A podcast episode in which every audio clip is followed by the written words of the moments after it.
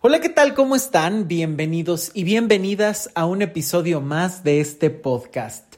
Yo soy Luis Miguel Tapia Bernal y me da muchísimo gusto que me estén acompañando en un nuevo episodio después de mucho tiempo de haber estado en silencio por acá, pero muy activo en muchas otras cosas, en talleres, en presentaciones del libro, en consultas, algunos viajes, en fin, un montón de cosas que la verdad he disfrutado muchísimo y si me siguen en redes sociales, que ya saben que en todos lados me encuentran como Luis Miguel Tapia Bernal, pues por ahí pueden estarme siguiendo el rastro de las conferencias y de todo lo que ando haciendo.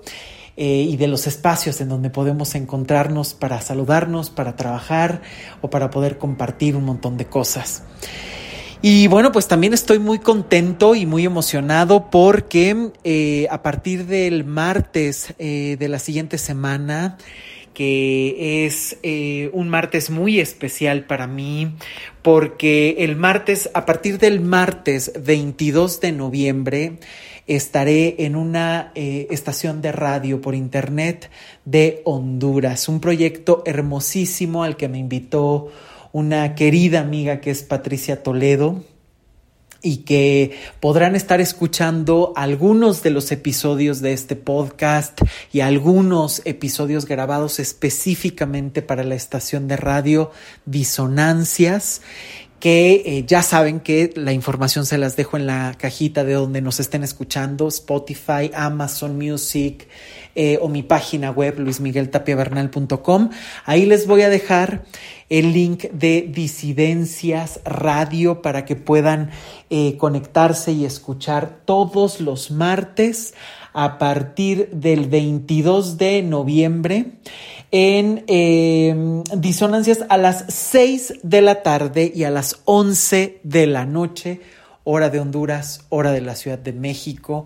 Así que si también quieren estar escuchando eh, el programa y buena música, pues ojalá que lo puedan hacer eh, a través de esta plataforma. Y bueno, que ya saben que aquí los jueves también hay un montón de eh, información y de podcast, que además ya tenía muchísimas, muchísimas ganas de regresar con ustedes y de volver a compartir estos episodios.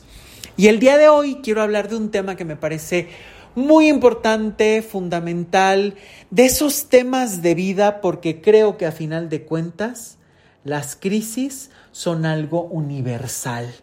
Es algo que todo ser humano va a pasar tarde o temprano, en mayor o menor medida, y el tema del día de hoy es qué hacer en tiempos de crisis. Y para empezar, me gustaría que empezáramos a definir eh, un poquito qué es una crisis. Una crisis es una situación grave y decisiva que pone en peligro el desarrollo de un asunto, de un proceso o de una persona. Es una situación difícil que normalmente va a generar reacciones acotadas en el tiempo y que tiene elementos o respuestas biológicas, mentales, emocionales e incluso nuestra forma de comportamiento. Una crisis se dice justamente que está acotada en el tiempo porque es algo que tiene un principio y un final, que puede ser algo inesperado pero tampoco es que vivas eternamente en una crisis, ¿no? La crisis es temporal. Em, ya si es algo muy constante que no has podido superar, que entonces ya no estamos hablando de crisis, ya es un problema permanente que tendrás que enfrentar. Pero la crisis son estas situaciones intempestivas que puede ser un duelo, una ruptura, un cambio, algo que a lo mejor medio intuías o esperabas o que de plano es completamente sorpresivo. Y que obviamente genera muchísimas situaciones, reacciones, emociones que a veces se vuelven muy difíciles eh, de gestionar justamente, ¿no? Y ya saben, siempre encontramos un montón de opiniones que si se dice que la crisis es una oportunidad, eh, inclusive muchísimas personas cuentan su experiencia o hasta las vuelven un negocio, ¿no?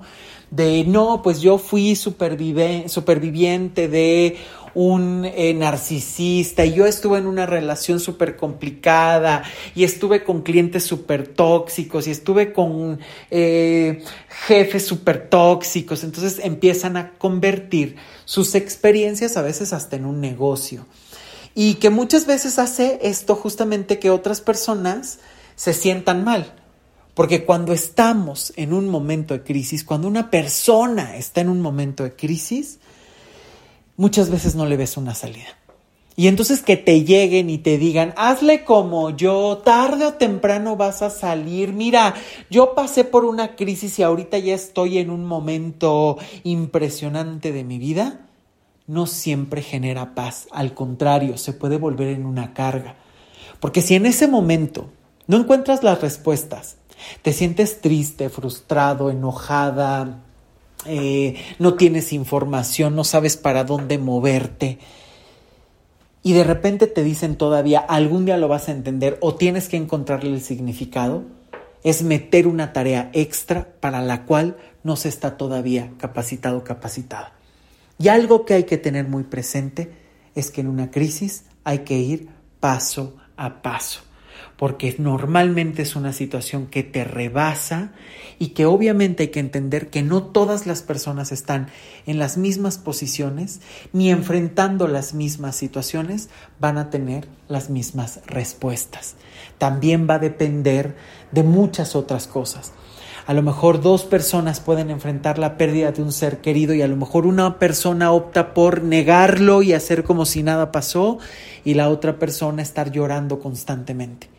Quien los vea de fuera va a decir, bueno, a lo mejor la otra persona está muy en paz, porque no llora, porque está haciendo su vida, pero a lo mejor está evadiendo constantemente.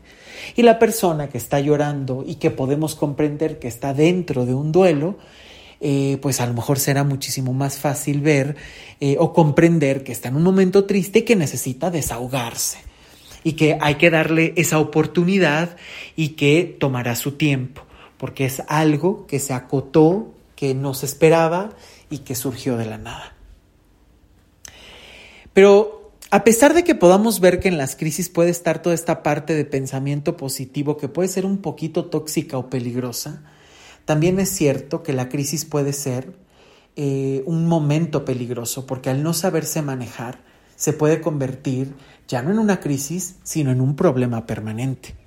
Estoy en una crisis de pareja y de repente estarse metiendo una y otra y otra vez en peleas que van escalando y que empiezan con alguna palabra fuerte y terminan a lo mejor hasta en golpes o rozando situaciones terribles. Eso ya no es una crisis, ya no es un momento, ya es una dinámica presente y constante, repetitiva, que no solo es peligrosa, sino que además eh, ya es algo que no está acotado en el tiempo. Ya es un guion de vida, ya es un guion de esa relación. Entonces también hay que tener muchísimo cuidado con eso porque muchas veces una crisis se puede convertir en un estado en el que se viva, ¿no? Y creo que un primer elemento que hay que quitar, porque justamente cuando estás en crisis es qué hago, ¿no? O sea, cuáles son esos ingredientes que agravan el problema, cuáles son esos ingredientes que tengo que quitar o qué tengo que hacer. Y yo creo que uno de los primeros elementos, el primero es la paciencia y el dejar de presionarte con el futuro. Esto me parece fundamental porque muchas veces la primer presión a la que se enfrenta en una crisis es, tengo que saber cómo voy a salir de aquí y cómo voy a reconstruir mi vida.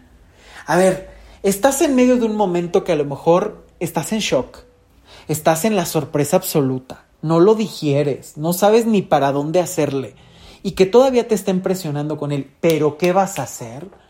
Se puede convertir no solo en una tortura, sino empezar a dar pasos equivocados precisamente por esa presión que otros te pueden estar generando, pero muchas veces tú mismo, tú misma, la puedes estar ejerciendo contra ti. Es muy importante el ir paso a paso y tener calma y hacer en la medida de tus posibilidades. Esto me parece que es muy importante tenerlo presente porque si no, es donde muchas veces el no sé qué hacer, no hago nada, o empiezo a querer dar zancadas y en dos segundos salir de la situación, cuando a lo mejor vas a requerir tiempo y paciencia. Pongamos una crisis de salud. Supongamos que alguien se fractura el brazo o la pierna. Es como si quisieras en ese momento de crisis decir, rápido tengo que salir de aquí, de qué manera se me solda el hueso en dos días para continuar y salir adelante, ¿no? Cuando a lo mejor tienes que dar un tiempo que a veces no va a depender de ti, que tienes que descansar, que tu cuerpo em, pues vaya encontrando esa curación, que los médicos te van a tener que estar revisando, que a lo mejor te dicen primero seis semanas y se puede alargar dos o tres más porque hay alguna complicación, en fin, toca esperar. En, en un momento de crisis así, el tratar de apresurar la sanación puede ser letal porque te puedes dañar, porque puede ser que no solde bien el hueso, en fin, te puedes enfrentar a muchísimas cosas. Si esto lo ponemos de una manera emocional, pasa exactamente igual. Hay procesos que requieren su tiempo y su espacio. En ese momento, cuando tú estás en crisis, te tienes que mirar como alguien que está herido. Y a alguien que está herido no le vas a exigir que se bañe, que corra, que haga, a lo mejor hasta le vas a brindar un poco de compasión y de ayuda. Si tú estás en esa situación necesitado de ayuda, necesitada de una mano, y a lo mejor de primera mano no ves a nadie, la primera forma en la que te tienes que sostener es en cuidarte a ti, es empezar a escucharte y es en tener calma. A veces a lo mejor al principio se requiere un reposo total, a lo mejor necesitas un descanso, a lo mejor necesitas literal recostarte y mirar el mundo, cómo empieza a girar y cómo empieza a moverse, más allá de la acción. Y habrá otros momentos de crisis donde necesariamente necesitas la acción, pero también hay que empezar a pensar cómo se va a realizar. Por lo tanto, es un error el estar creyendo que se va a resolver de inmediato y que eh, al ser algo tan urgente lo tienes que resolver de la noche a la mañana. Otro ingrediente que me parece que es muy importante en tiempos de crisis es el empezar a priorizar precisamente, ¿no? ¿Qué es lo más urgente? Porque muchas veces estás ante una crisis que puede empezar a detonar otras, ¿no? A lo mejor estás en una crisis de un divorcio y va a implicar una crisis económica y va a implicar a lo mejor una crisis hasta de salud o de familia. En esos puntos hay que empezar a priorizar. ¿Qué urge más? A lo mejor la primera instancia es resolver dónde voy a vivir para salir de la casa y tener un espacio seguro y protegido. A lo mejor es súper importante adquirir independencia económica para poder solventar los gastos que vienen. Eh, a lo mejor una prioridad es atender la salud, por ejemplo, ¿no? Porque a lo mejor hay eh, muchísimo estrés o elementos que ya dañaron hasta el cuerpo que la salud siempre va a ser prioritaria. Eso es algo bien importante. ¿Qué es lo más urgente? Eh, en medio de una situación donde a lo mejor se han caído tantas cosas, ¿no? Porque puede ocurrir que justamente haya tantas situaciones juntas, tantas crisis que se vinieron o se sumaron en un momento, que ahí uno de los primeros eh, puntos que hay que hacer es priorizar por dónde comenzamos, qué es lo más urgente. También se puede aplicar la regla de ir haciendo lo que esté más a la mano pues a lo mejor ahorita lo primero que estoy haciendo es ponerme a salvo, ya después veo si encuentro trabajo, si consigo casa, si hay que ver abogados, ya eso se verá después. Hay que ir paso a paso, resolver lo más inmediato y priorizar lo más eh, urgente o necesario dependiendo de la situación. Eso me parece que es un punto súper importante. Eh, también hay que evitar creo yo, cargarse de cosas o situaciones que no aportan y que no dan más que sufrimiento. ¿Cuántas veces a lo mejor estás en medio de la crisis terminando una relación de pareja y es de, pero bueno, voy a seguir en contacto con mi suegra, con mis cuñados, con no sé quién? Hijo, para no quedar mal, para no ser mala persona, para que la situación no se tense, pero cada vez que los ves hay comentarios negativos, descalificaciones, situaciones que hasta te ponen en riesgo y que en lugar de fortalecerte, te hacen más daño. O incluso esos amigos, ¿no? Que muchas veces eh, en las buenas intenciones es, ya olvídalo, no hables del tema, ignorémoslo, vámonos de fiesta. Cuando a lo mejor lo que necesitas es hablar, es llorar, es escuchar, eh, algún buen consejo. Eh, entonces también es importante ahí de qué te rodeas, de qué ingredientes te vas a nutrir para poder enfrentar estas situaciones y que no te cargues con cosas que no te corresponden o que incluso terminen dañándote o aportando mayor sufrimiento al que ya tienes. También creo que si lo vemos de esta manera, un punto muy importante es que a veces en estos procesos de crisis hay que procurar tener espacios a solas para que puedas saber quién eres, cómo estás y poder contactar o expresar hasta tus emociones.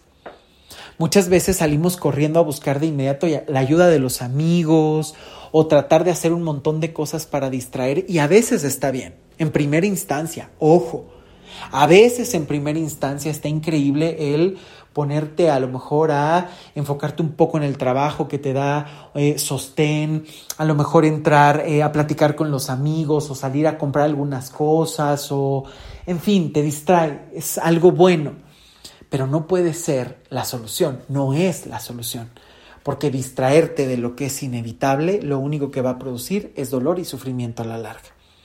Pero también es cierto que a veces es necesario esos momentos de soledad esos momentos donde vas a tener que enfrentar esos fantasmas y vas a tener que decir cómo estoy, qué estoy sintiendo. Y a lo mejor no va a ser nada agradable, nada lindo, pero por lo menos vas a encontrar el mapa de qué estás sintiendo para empezar a saber qué hacer con eso. Y es que un punto muy importante en los momentos de crisis es aceptar la vulnerabilidad. Porque muchas veces por miedo, por orgullo, por vergüenza, no se pide ayuda, no se quiere mostrar lo que se siente y ahí es donde se da una pérdida muchísimo más grande. Porque estás perdiendo la oportunidad de desahogarte, de generar a lo mejor nuevas perspectivas, de tener eh, un momento de paz o de calma. Además de que estamos olvidando algo fundamental todos los seres humanos somos, fuimos o seremos vulnerables en alguna situación. Quien le teme a la vulnerabilidad, le teme a vivir. Por eso es que también es tan importante que precisamente no se huya de estas emociones ni de pedir ayuda en su momento, porque en momentos de crisis, uno de los primeros puntos que hay que tocar es que muchas veces vas a necesitar ayuda. Ayuda profesional, ayuda de amigos, ayuda de familiares, ayuda de personas cercanas, ayuda de ti mismo, de ti misma, de atreverte a pensar distinto, aprender a hablar de otra manera, hablar con las personas correctas, dar un primer paso hacia algo completamente distinto. E inevitablemente todo esto nos hace sentir vulnerables. Pero esa vulnerabilidad también es una riqueza, porque te permite saber que hay elementos en ti que no sabes manejar, que puedes aprender, pero también que tienes una fuerza que te lleva a investigar, a moverte, a hacer, y ahí es donde puedes encontrar una riqueza brutal. Eh, creo que también en este punto, cuando uno es vulnerable, hay que contactar con una brújula que es muy, muy valiosa, que es el cuerpo hay que hacerle caso al cuerpo, porque muchas veces eh, no se sabe qué hacer y el cuerpo te está hablando. No, es que no sé qué hacer, pero esa intuición o esa reacción que el cuerpo está gritando también es parte de esa sabiduría o de esa depuración o de esos momentos que tienes que hacer caso, ¿no? A lo mejor el cuerpo te está pidiendo descanso, a lo mejor el cuerpo te está pidiendo comer, a lo mejor el cuerpo te está pidiendo, eh, no sé, que te desintoxiques o te desapegues, ¿no? Inclusive hasta lo podemos ver. Terminaste esa relación que ha sido problemática, te alejaste y entonces puedes estar muy triste, pero el cuerpo siente una paz. O por primera vez dormiste como no lo habías hecho en años. Y de repente dices, pero si estoy triste, pero si debería, sí, pero la brújula del cuerpo también está hablando. Y es muy importante conectar con ella. ¿Cómo está tu cuerpo cuando hablas de determinadas situaciones? ¿Cómo está tu cuerpo cuando interactúas con algunas otras personas? Ahí tienes un montón de información que muchas veces por no escuchar, por no conectar con ella, estás dejando pasar grandes oportunidades e informaciones valiosísimas para tu proceso. Y en tiempos de crisis me parece que es muchísimo más importante conectar con esto, ¿no? Porque a veces es ahí donde surgen estas intuiciones o esta información de por qué tiendo a hacer esto y hasta el cuerpo reacciona que tengo que hacer esto cuando sé que es destructivo, ¿no? Y entonces ahí te puedes dar cuenta a lo mejor hasta de la implicación que tienes con el tema regresemos al tema de pareja. ¿Cuántas veces no ocurre esto, no? De, pero es que hasta extraño a esa persona, no duermo, eh, solamente si estoy con ella me siento en paz, solamente si me habla él me siento tranquilo. Y ahí ya tienes una información hasta dónde está el apego que sientes que tu cuerpo depende de la otra persona cuando tú lo puedes cuidar y cuando es un ente completamente independiente pero ya tienes un montón de información. Por eso es que ahí el cuerpo cobra tanto, tanto sentido. Y obviamente hay que cuidarlo, ¿no? Hay que procurar descansar, hay que hidratarse muy bien, hay que comer lo mejor que se pueda, porque también esto ayuda a orientar un poco el camino, ¿no? Eh, muchas veces es eh, el descuido del cuerpo en las crisis puede, tiene que ver mucho con que tu atención está en otro lugar, en el dolor, en los sentidos, en los sentimientos que estás teniendo. Pero también es cierto que muchas veces en tiempos de crisis se puede estar castigando al cuerpo. Si te sientes culpable, si te sientes mal, ¿cuántas veces una forma de castigarte es no comer lo necesario o comer de más? Dormir mucho para no hacer o dormir poco. También esos elementos pueden ser una forma de crítica, de castigo, de flagelación muy constante. Por eso es que es muy importante que a veces pueden ser cambios o, elementos muy pequeñitos que parecen insignificantes, pero que son muy importantes. El atreverte a comer bien, el por lo menos hacer las comidas necesarias, el dormirte a determinadas horas, el procurar eh, sentirte, cuidarte. Me parece que esto también es algo muy, muy importante porque vuelve a lo mismo, muchas veces te ayuda también a orientarte, ¿no? El decir, pues no voy a pasar el día entero dormido y voy a procurar levantarme a una hora para que pueda empezar a mirar la situación, el ir a trabajar y a lo mejor el irme orientando con eso, el hacer las tres comidas al día, me va a permitir pues levantarme, hacer, o sea, también puede servir esas acciones de guía y de cuidado. Porque acuérdate, lo más importante en un tiempo de crisis es encontrar tu propio ritmo. Porque de verdad, otro de los elementos más comunes que hay que evitar en los tiempos de crisis es el empezar a copiar tiempos ajenos, ¿no? Porque esto, ¿cómo pasa? ¿Cómo intoxica? ¿Cómo daña?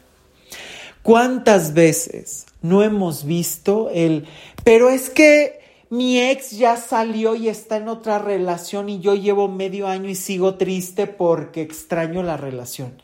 Esa comparación lo único que hace es cargarte con un dolor y una culpa completamente innecesarias porque evidentemente son emociones que no solo te lastiman más, sino que no te ayudan a resolver la situación. Tu ex a lo mejor ya estaba en otra relación, tu ex a lo mejor está huyendo, tu ex a lo mejor, pues sí, a lo mejor lo digirió más rápido. El problema no es cómo lo digirió tu ex, el problema es cómo lo estás asimilando tú Y ahí es lo importante de encontrar tu propio ritmo y no estarte comparando para no agregarle frustración y dolor a algo que de por sí ya puede ser muy doloroso, ¿no? Eh, creo que también es muy importante aceptar que en las crisis también puedes perder personas. Y creo que este es un tema que puede ser muy duro y muy difícil porque ya la situación está en crisis, ya hay elementos que no te gustan, ya hay un desagrado y muchas veces en esos momentos de crisis vas a perder amigos o lo que creías que eran amigos, parejas, en fin. Porque muchas veces pueden ser personas que van a mostrar su verdadera cara, por ejemplo, a lo mejor habías estado creyendo que eran súper amigos, súper, la súper pareja, pero de repente te quedas sin trabajo, eh, se pierde alguna situación y son los primeros que salen corriendo. Entonces, también en las crisis pueden mostrar su verdadera cara. También es cierto que hay personas que no sepan cómo estar, ¿no? que a lo mejor están ante una situación que los sobrepasa y dice, pues en este momento yo no puedo acompañarte. ¿No? Y claro, eso va a doler y eso va a pesar y a lo mejor puede ser un punto de quiebre para no regresar más a esa relación. Pero también es algo importante. En tiempos de crisis se pueden perder personas. También se pueden perder personas porque no sepan eh, cómo estar, pero también el, el, no, el que no estén de acuerdo, ¿no? El que a lo mejor te digan, bueno, es que estás en crisis porque renunciaste al trabajo y pues la verdad es que yo no estoy de acuerdo. O estás en crisis ahorita porque te separaste de una relación que la verdad es que yo creo que no tenías que haber dejado, ¿no? Como si los otros muchas veces supieran más que uno. Y ahí es donde también se tiene que entrar en una dinámica de análisis bien profundo. Porque cuando los otros están opinando y dando sus perspectivas, ¿qué tanto les vas a hacer caso? Aún en contra de no escucharte a ti. De que a lo mejor la crisis te está gritando lo que necesitas modificar, de, lo de, de donde te tienes que salir, pero por no perder esas personas, esas pequeñas balsitas que tú consideras que es lo único que te queda, empiezas a permitir y aguantar eh, cosas que la verdad pueden ser peor a la larga. Pero también hay que desmitificar esto, ¿no? El hecho de que una persona tiene que estar siempre contigo, no necesariamente, ¿no? Las personas no, necesariamente tienen que ser malas para dejarte, no necesariamente quieren lastimarte en los momentos de crisis. A veces por ignorancia, por incompetencia, pues no pueden acompañarte. Y puede doler, pero tampoco puedes ensañarte con esta situación y hay que comprender un poquito o hay que aprender a mirar la situación desde donde está, ¿no?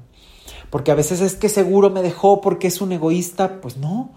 A lo mejor te dejó porque no se siente capacitado o, o es algo con lo que no quiere lidiar, ¿no? Y es aquí donde se empiezan muchas veces o surgen las lógicas del sacrificio, ¿no? Es que yo estuve siempre con esa persona, aunque yo no quería, aunque yo creía que no podía. Pero justamente es ahí donde algo te está saltando. Diste de más en una situación que se convirtió en un sacrificio donde a lo mejor no querías estar y la otra persona no está a la altura de eso o ni siquiera lo sabe ni lo valora. También me parece que es un punto muy importante a tener en cuenta.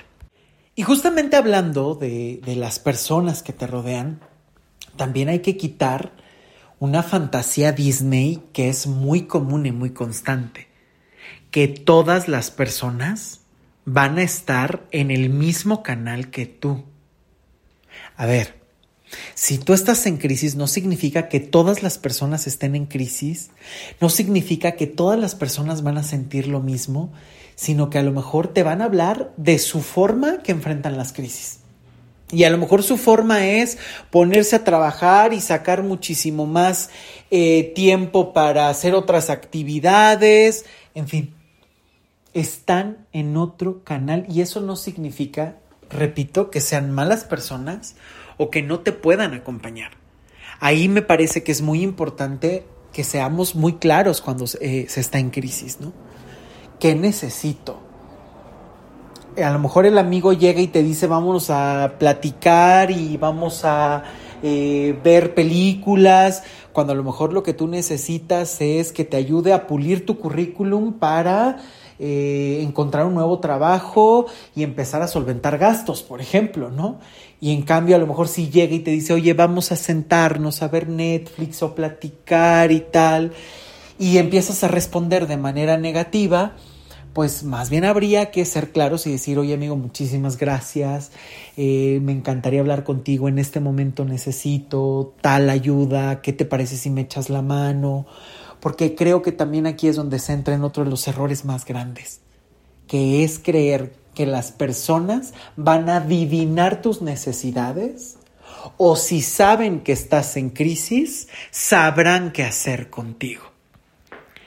A ver, si a lo mejor ni siquiera tú sabes qué hacer en ese proceso de crisis, si ni siquiera sabes cómo tratarte, no necesariamente las otras personas lo van a tener que hacer. Pero ojo, también hay un marco donde tienes que estar en una situación de autocuidado. Es decir, sí, estoy en crisis, pero eso no me va a permitir el eh, aguantar malos tratos, malas palabras, eh, críticas constantes que no construyen, sino que te destruyen todos los días.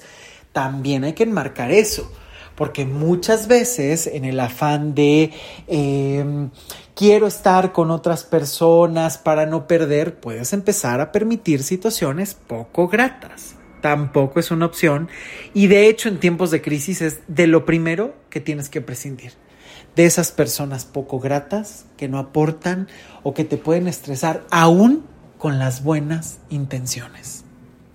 Ahora, dos elementos, dos sentimientos que pueden estar muy presentes son la vergüenza y la culpa.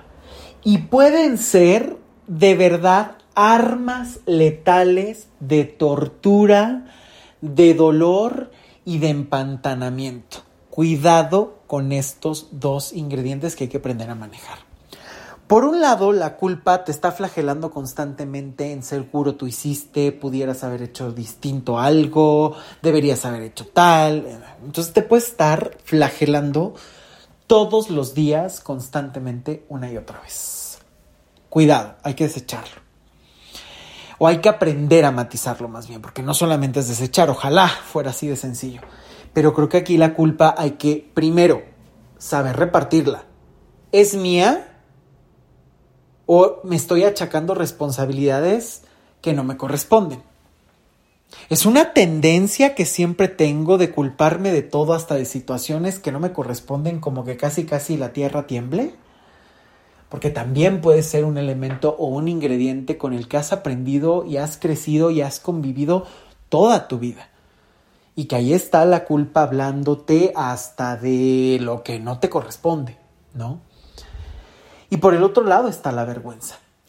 ¿Qué pasa cuando hay elementos o ingredientes que no te gustan o hay elementos o ingredientes que te pueden hacer sentir un tanto eh, oculto, invisible y empiezas a taparte con esa vergüenza y empiezas a generar elementos sumamente eh, críticos de flagelación, de ocultamiento o incluso de aislamiento. Porque muchas veces la vergüenza te excluye o te aísla. Y este es otro elemento que es muy importante y que hay que aprender a manejar en tiempos de crisis. Porque muchas veces en esos tiempos de crisis el aislamiento se convierte en un arma mortal, literal. Es decir, eh, me siento avergonzado, me siento culpable, es una situación que no sé manejar y entonces empiezo a aislarme de todas las personas, a no salir, a no hablar, a no pedir ayuda, a no expresar mis emociones, a vivir cada vez más enclaustrado, a no salir de casa. Todos estos elementos que te van poniendo muchísimo más vulnerable porque a lo mejor en el aislamiento empiezas a pensar peores cosas. Porque el único diálogo que tienes son tus propias ideas. y empiezas a pensar, es que yo hubiera hecho, es que no lo hubiera hecho de esta manera, es que mira, fíjate, es que si a lo mejor en 1975 mis papás hubieran... Y empiezas a generar historias donde se vuelven verdaderos laberintos sin salida. Por eso es que estas dos emociones hay que saberlas detectar, ¿no? La culpa es ese pinchazo que te hace sentir responsable de situaciones y la vergüenza es esas situaciones que quieres ocultar que te duelen, que te incomodan y quieres ocultarte, avergüenzan. ¿No? esa podría ser una diferenciación como más cotidiana, digamos, para determinar una u otra. En la culpa hay que preguntarse, ¿realmente tengo una implicación y una responsabilidad? Sí, ¿hasta dónde? Porque ojo, también si tienes una responsabilidad, no puedes huir de eso. Ok, yo me di cuenta que me equivoqué un montón de veces dentro de la relación que no quería terminar y se acabó, pues no te toca más que asumir el, eh, la parte de responsabilidad que te toca. Si rompiste acuerdos, si mentiste, si no dijiste las cosas con claridad, pues inevitablemente habrá un precio que pagar. Y hay que hacerse responsable. Y la responsabilidad implica mirar lo que hiciste y tratarlo de modificar. No se puede, entonces toca asumir y toca aprender porque tampoco sirve de nada el vivir flagelándose una y otra vez. Es que yo hice, es que yo hice y se te vaya la vida ahí. Cuidado con estas situaciones que pueden ser tan peligrosas y tan constantes, ¿no? Y por el otro lado, la vergüenza, ¿no? Que a veces te puede impedir pedir ayuda por no hablar de una situación que puede ser eh, peligrosa o que incluso eh, podría ser mucho más llevadera si eh, la compartes o la trabajas con alguien más. Y así como hablamos de estas emociones, todas las demás se pueden descontrolar en tiempos de crisis. Que incluso puedas sentir que estás como en una situación tan cambiante, ¿no? De que a lo mejor amaneces un poco tranquilo y al mediodía un montón de enojo y para las 4 de la tarde una tristeza impresionante y a las 8 de la noche se dispara la ansiedad y a las 11 de la noche regresas a estar pensando y eso te pone triste y después enojado y después te empiezas a acordar de otras cosas y te ríes. Son situaciones normales, van a pasar en tiempos de crisis, porque aquí justamente es donde entra el miedo de por qué me estoy sintiendo así, estoy perdiendo el control, pero ojo, si estás en una crisis, es una situación temporal que tarde o temprano va a acabar. Es decir, una crisis tarde o temprano tiene que encontrar una solución, un encauzar las emociones o empezar a ver qué es lo que hay que hacer tarde o temprano. Por eso es que la crisis es temporal, es una situación que va a pasar. No es una dinámica, no es un guion permanente. Si ya estás en un guion permanente de todas mis relaciones terminan transformándose en una dinámica terrible, no estás en crisis, estás en un guion completamente tóxico, demandante y que tienes que trabajar para poder modificar.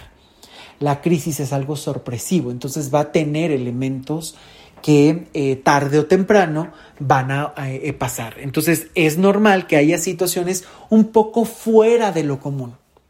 Digo un poco. O sea, tampoco significa el cómo estoy en crisis, voy a permitir irle a patear el carro a no sé quién y a apedrear la casa de... O sea, tampoco hay que entrar en esos excesos, ¿no? Precisamente en tiempo de crisis también hay que tratar de contactar con esas emociones para ver qué nos están queriendo decir porque todas las emociones son la expresión de algo. Tienes enojo, ¿por qué? Porque no querías esa situación, porque te estás peleando con la decisión, porque necesitas fuerza para levantarte y continuar. Ahí está la función del enojo. Estás con una tristeza brutal y rotunda y terrible porque perdiste algo valiosísimo, perdiste una persona muy importante para ti, pues es normal que estés en una tristeza tremenda y que a lo mejor pases horas llorando o queriendo hablar de la situación o que a veces también por ese mismo dolor te cueste trabajo empezar a conectar con él porque te asusta, porque te devora, porque te baja muchísimo la energía. Son cosas completamente normales. Es normal sentir miedo en medio de las crisis. No sé a dónde voy, tengo incertidumbre. Es completamente normal y comprensible. El punto es qué se hace con esas emociones. Pero lo primordial es saberlas detectar y saber que cumplen una función. Porque si no es aquí donde se quieren empezar a desechar. No tendría que sentir miedo, no tendría que sentir tristeza, no tendría que sentir nada de esto. Quita. Vamos a despejarnos, vamos a quitarlo, vamos a moverlo, cuando también te están dando una serie de informaciones. Pero ojo, porque justamente en las crisis es donde saltan las imposibilidades y las áreas de oportunidad o herramientas que tenemos que desarrollar. Ojo. Es que soy sumamente impaciente, y yo ya quisiera resolver las cosas en tres minutos. Ahí tienes tu primer área de oportunidad que te está jalando y gritando la vida de, hey, hazle caso a esto, porque en este momento no te puedes dar el lujo de la impaciencia. A lo mejor en otros sí, pero aquí no. Y es ahí donde justamente empiezan las grandes enseñanzas. Porque si bien es cierto que las crisis son terribles, tarde o temprano, pero ojo, una vez que se han superado o están en vías de superarse, es cuando vas encontrando los aprendizajes. En el primer momento y cuando estalla la crisis y las emociones están altísimas, no se puede pretender tener un conocimiento. Es ahí donde estas frases tan bien intencionadas de ya va a pasar, todo va a estar bien, algún día vas a comprender por qué, incluso hasta pueden lastimar o enojar porque suenan imprudentes. Es cierto que va a pasar, pero si no le ves la salida en ese momento, no va a ser sencillo poderla trabajar. También hay que evitar estar en estas frases hechas. Hay que evitar creer en fórmulas mágicas, ¿no? En el paso uno, paso dos, paso tres, sino el empezar a escucharte, en empezar a preguntarte qué necesitas, porque también las crisis están gritando tus necesidades o te pueden orillar precisamente a que veas lo que no has visto. Para eso también pueden servir las crisis, ¿no? Eh, ¿Cuántas veces no hemos visto que las personas están eh, en medio de una crisis y que ya hasta tienen situaciones emocionales y físicas porque precisamente no no han soltado un trabajo que las estresa y las consume todos los días? Pero como les da miedo soltar o porque creen que es la mejor oportunidad o porque temen que otras personas los critiquen o digan, oye, estás dejando de pasar una oportunidad impresionante de vida o tendrías que estar agradeciendo el trabajo que tienes. ¿Cuántas personas no se quedan sacrificándose su vida, su salud y su integridad? Pero justamente en esos momentos de crisis, tus necesidades son las más valiosas. Son ahí donde surgen a veces esos deseos que no sabes cómo concretar, pero que pueden ser la brújula de cambio, que pueden ser ese motor de cambio que diga, necesito moverme. No puedo seguir en este tipo de relaciones, no puedo seguir en este tipo de amistades, no puedo seguir en este mismo tipo de trabajos, necesito moverme. Llevo haciendo años lo que no me gusta, necesito cambiar también las crisis te gritan esas necesidades y por eso es tan importante escucharlas. Algo que me parece que es muy importante muchas veces es el estar registrando esas emociones, cómo te vas sintiendo a través de la escritura, a través de llevar a lo mejor un diario o simplemente el estarte muy consciente, cómo amaneces, ¿no? A lo mejor no te da tiempo de escribir, a lo mejor no se te da, a lo mejor no te gusta, pero sí puedes escanearte, cómo amaneces. ¿Qué emociones tienes? ¿Qué necesitas hoy? Y antes de dormir, hacerte la misma pregunta. Y ahí empiezas a ver y a hurgar en esas em, respuestas que están dentro de ti. Pero sobre todo hay que entrarle al trabajo personal. En tiempos de crisis es cuando más se requiere ayuda de otras personas y principalmente ayuda profesional porque muchas veces las crisis también pueden abrir heridas del pasado. También pueden abrir situaciones de abandono, de rechazo, de miedo del pasado de heridas que están abiertas, terminas una relación de pareja y se abre la relación con el padre y se abre el rechazo con el hermano y se abre la distancia porque te fuiste a trabajar a otro país. O sea, se pueden abrir muchísimas cosas. Que si de por sí la crisis es complicada, todos los otros ingredientes la pueden hacer muchísimo más insostenible. Por eso es tan importante recurrir y pedir ayuda inclusive para que tengas un mejor elemento o una mejor caja de herramientas, por así decirlo, para saber enfrentar las situaciones. Esto no significa que tengas que conocer esa caja de herramientas y la tengas, sino que vas a tener que desarrollar esos puntos específicos, analizando toda la situación, depurando, limpiando y aprendiendo a manejar y aplicar lo que corresponde. Por eso es tan importante pedir ayuda y ayuda profesional. No solo para desahogarte, porque el desahogo es un elemento importante dentro de las crisis, uno de muchos. Porque muchas veces se cree que simplemente en las crisis hay que desahogar y con eso va a ser suficiente. Y no es cierto. La crisis muchas veces requiere de astucia, requiere de acción y requiere de elementos que se tienen que ejecutar ya ¿no? Muchas veces es el hay que tomar decisiones, hay que hacer cambios, hay que eh, trabajar por alguna u otra cosa. Y ojo, porque si las crisis son muy repetidas en tu vida, ¿es crisis o es guion? Es una crisis que se está repitiendo porque la postergas, porque no la sabes manejar o ya es una crisis que se está alimentando de otras porque te está gritando, es momento de que prestes atención a tu vida y es momento de que empieces a trabajar profundo y te hagas caso. ¿Qué te está gritando la crisis en este momento? ¿Te está gritando el no estás donde quieres? ¿Te está gritando el necesitas moverte? ¿Te está gritando el ya no estás siendo feliz? ¿Te está gritando el Hazle caso a tu cuerpo y a tus emociones. ¿Qué te está gritando esta crisis? ¿Cómo podemos saber qué necesitamos en las crisis?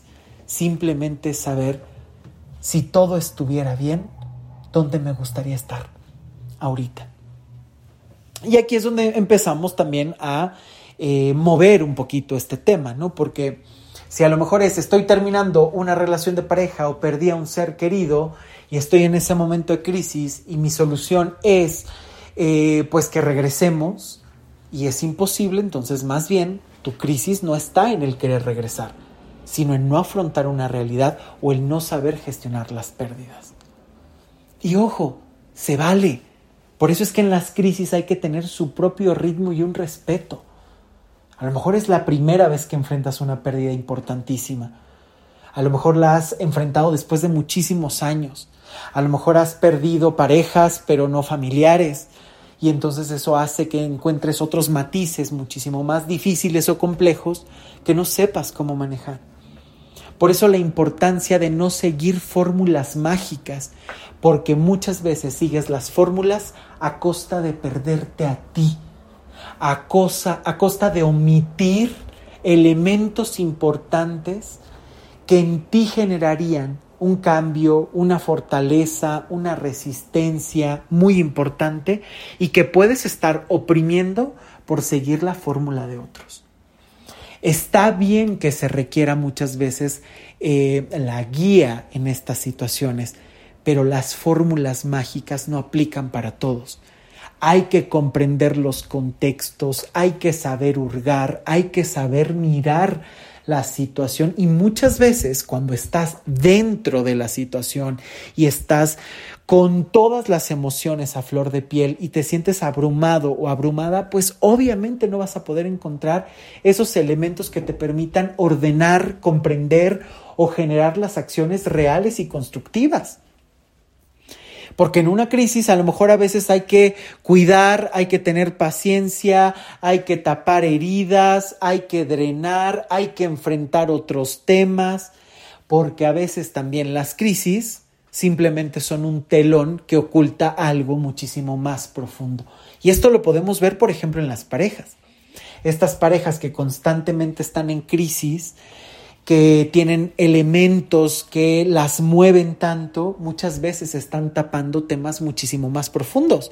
Y a veces si te quedas con la fórmula mágica o lo trabajas de manera superficial, tarde o temprano llegas a la frustración de, pero ¿por qué no se cambia la situación? ¿Por qué no hay cambio en la situación? Pues porque a lo mejor estás trabajando la superficie y no el origen. Por eso es tan importante la ayuda profesional, porque muchas veces puedes estar mirando el, mi tema en esta crisis es mi soledad, cuando a lo mejor hay que enfrentar toda una serie de situaciones que vienen de mucho tiempo atrás, que duele muchísimo y que a lo mejor ni siquiera estás reconociendo las cosas que realmente te hacen grande, ¿no?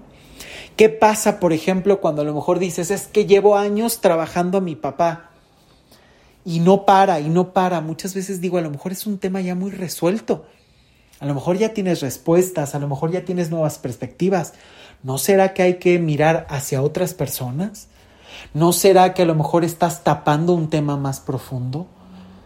Y es ahí donde se tiene que encontrar o generar un trabajo mucho más profundo, delicado y fino. Y ese trabajo lo puede dar la terapia. Por eso es tan importante un buen acompañamiento e ir encontrando soluciones. Ojo, también es cierto que a veces en la terapia se pueden generar pequeñas crisis porque vas a enfrentar temas que no siempre van a ser gratos, pero que son estas crisis que se les llama crisis curativas, ¿no? Sí, parece que todos los síntomas, parece que el problema se empieza a agravar, pero empiezo a tener orden, o, para generar ese orden, pues sí vamos a tener que empezar a generar un pequeño caos, ¿no? Es como cuando vas a remodelar la casa, ¿no? Obviamente para remodelarla va a haber suciedad, se van a caer un montón de cosas, vas a tener que tirar muebles, vas a tener que empolvar el piso y, las, eh, y la sala, pero una vez que termine y que todo quede limpio, la remodelación va a valer todo lo que pasaste. Es exactamente igual en la terapia puede haber esos momentos de crisis o se pueden generar esos momentos de crisis, pero que sirven justamente para contactar e, y generar la incomodidad necesaria para moverse de esos lugares que no solo no aportan, sino que además pueden ser cómplices del problema. Entonces también hay que tener muchísimo cuidado con esto y de verdad el pedir ayuda el pedir ayuda con amigos, el pedir ayuda con eh, familiares, pero sobre todo la ayuda profesional. Y hago mucho hincapié, hincapié en esto porque muchas veces ocurre, ¿no? El, bueno, es que termino hablando con mis amigos y me apoyan y a lo mejor simplemente están apoyándose, sí, hablando, sí, pero sin salir del mismo tema. A lo mejor hasta retroalimentándose a ver quién sufrió más cuando en realidad hace falta no solo nuevas perspectivas, sino a lo mejor también enfrentar temas más profundos y encontrar soluciones reales. Y una solución no solamente es cómo salgo de la crisis, sino qué me enseña, cómo puedo manejarla, de qué herramientas me dota para el futuro, para la vida, pero también cómo gestionar los cambios que está generando la propia crisis porque toda crisis va a generar cambios. Y es ahí donde muchas veces las personas también se pueden estar resistiendo a ellas, ¿no? Porque es, me siento en crisis, pero para resolverla tengo que generar cambios, despedirme de personas, moverme de lugares, y como no quiero, no solo me mantengo en la crisis, sino hago que siga que, eh, creciendo la frustración, el enojo y generando un círculo vicioso. Porque claro, muchas crisis van a generar cambios. Y si hay resistencia a los cambios, no se está comprendiendo muchos sentidos de la vida, porque en la vida se van a generar cambios, es inevitable. No todos los días tenemos el mismo clima, no todos los días tenemos las mismas seguridades o garantías. Va a haber cambios y es algo que hay que tener que, que aprender a enfrentar y manejar. Porque se vale tratar de tener la vida lo más controlada posible o a lo mejor tratar de generarte las mayores seguridades. Está genial. Pero no todas las variables las puedes controlar. Y esto es algo que hay que tener muy presente, porque sobre todo en tiempos de crisis, los cambios muchas veces son la respuesta. Y de verdad es una invitación a escucharte, a trabajar en ti, a conectar con lo más profundo y sobre todo saber que hay posibilidades. Sé que muchas veces en el momento de la crisis se puede estar en la peor situación, en el peor pesimismo, pero de verdad puede haber alternativas. Hay que saberlas construir. Siempre hay una salida. Yo soy Luis Miguel Tapia Bernal. Muchísimas gracias por escuchar este episodio.